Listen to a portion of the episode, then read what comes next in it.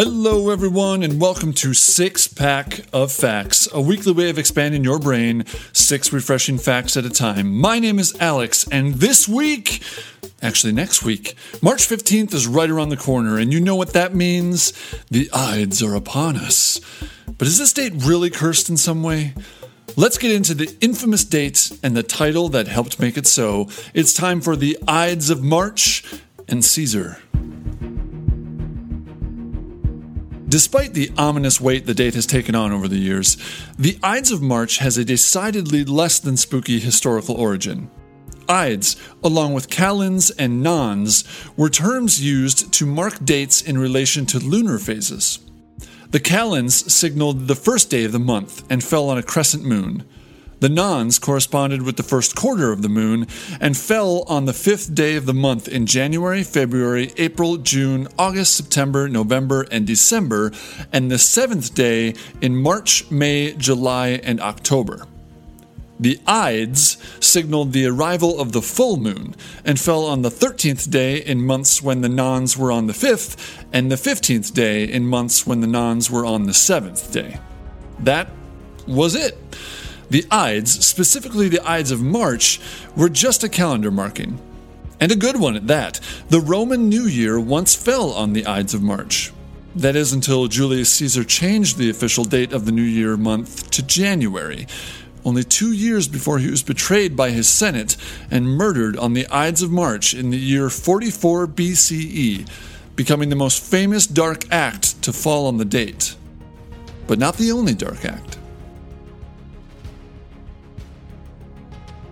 The Ides of March have collected a murderer's row of events, enough to certainly gain a reputation for more than a fair share of unluckiness. Here's just a bit of the infamy that has happened on the date over the years. In 1917, Tsar Nicholas II officially signs his abdication papers, putting a halt to royal rule in Russia that spanned 304 years. Under Bolshevik rule, the Tsar and his family are taken captive, and in July of the next year, are killed before a firing squad. A Saturday night blizzard sweeps into the northern Great Plains on the Ides of March in 1941. Although a light snow was falling in the evening, it didn't sound the alarm bells of an incoming storm, and many people headed out for a bit of socialization. Soon, 60 mile per hour winds blasted across the plains. When all was said and done, 151 people were dead.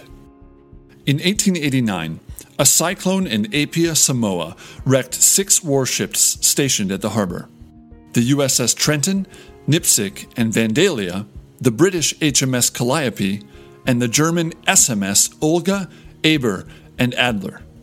More than 171 people were killed, although some historians do say the natural disaster prevented a likely war due to the three nations' dueling attempts at annexing the island of Samoa.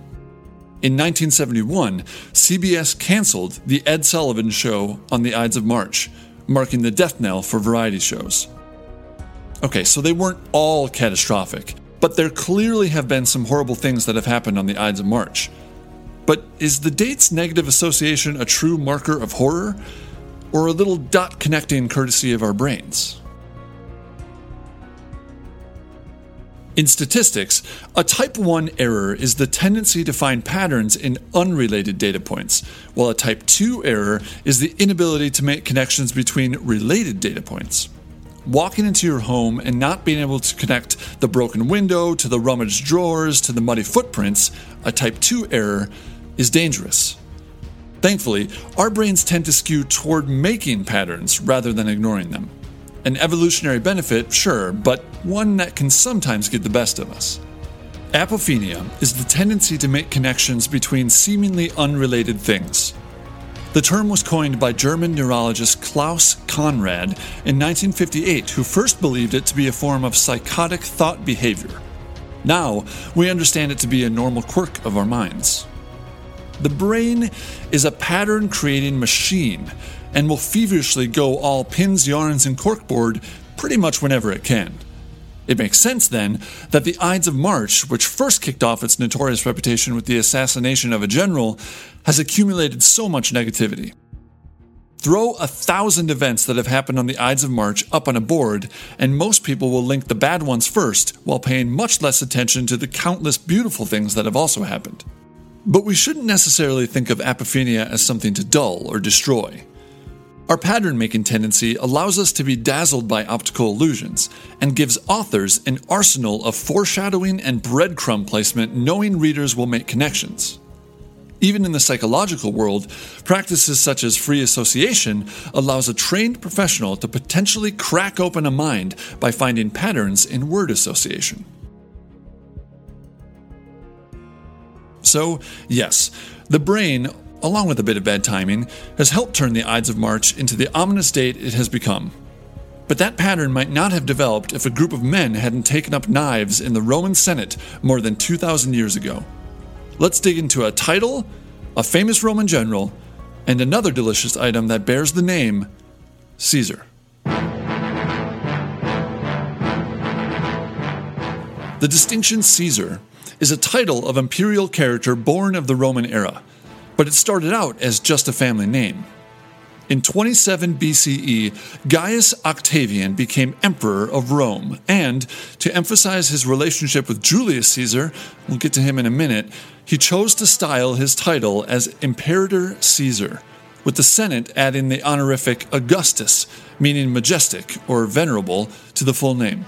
Thus, Caesar Augustus was born, and, thanks to his exemplary execution of duty, the full title of Caesar Augustus would be adopted by future rulers for more than a century. Interestingly, the exact meaning of the word is unknown. There are several theories, but the man himself, Julius, believed it to come from an ancient Punic word meaning elephant. Speaking of Julius, Julius Caesar began his political career in 78 BCE as a leader of the Popular Party. A skilled orator, Caesar won a considerable following, helping him to raise a private army to take on the king of Pontus in 74 BCE. Nearly a decade later, Caesar was elected Pontifex Maximus, or High Priest, and was declared a governor of Farther Spain a few years after that by teaming up with Pompey, a Roman general, and Marcus Licinius Crassus, the richest man in Rome, Caesar formed the first triumvirate and, thanks to the trio's combined influence, was elected consul in 59 BCE. Now possessing essentially the highest position in the Roman Republic, Caesar spent the next decade traveling and expanding Roman rule through military tactics. In 45 BCE, he was declared dictator for life a title he wouldn't hold for long. While Caesar won more and more support from citizens thanks to his populist leanings, the same couldn't be said for the members of the Roman Senate. On March 15th, 44 BCE, the Ides of March, Julius Caesar was assassinated by a group of conspirators.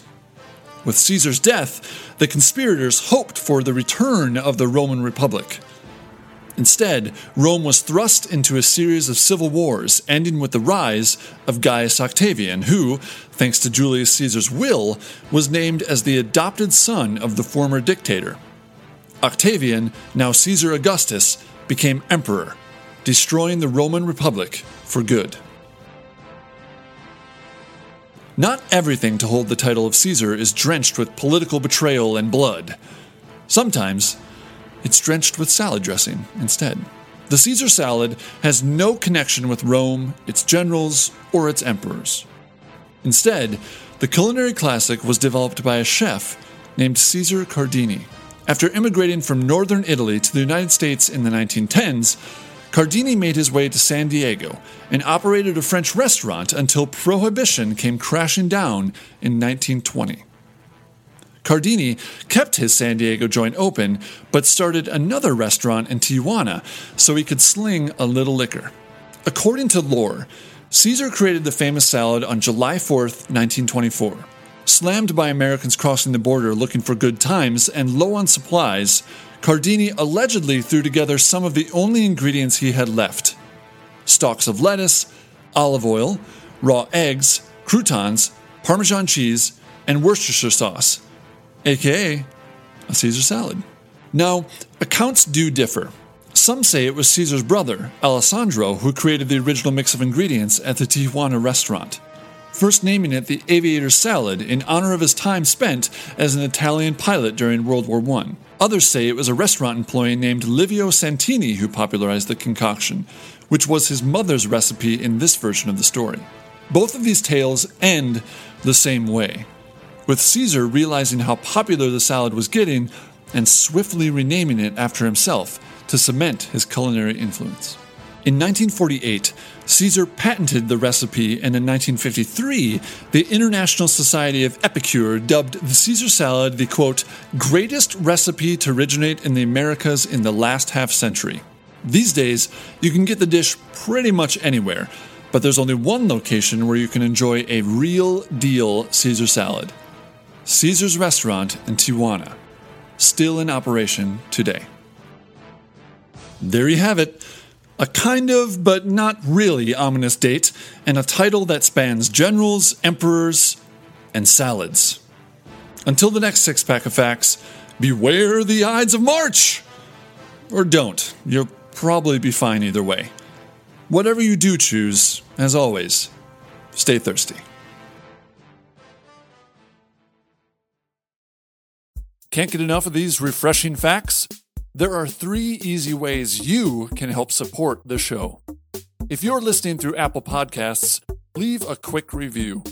Then make sure you're subscribed so you don't miss an episode. Then share the show with a friend. The more, the factier. Stay thirsty.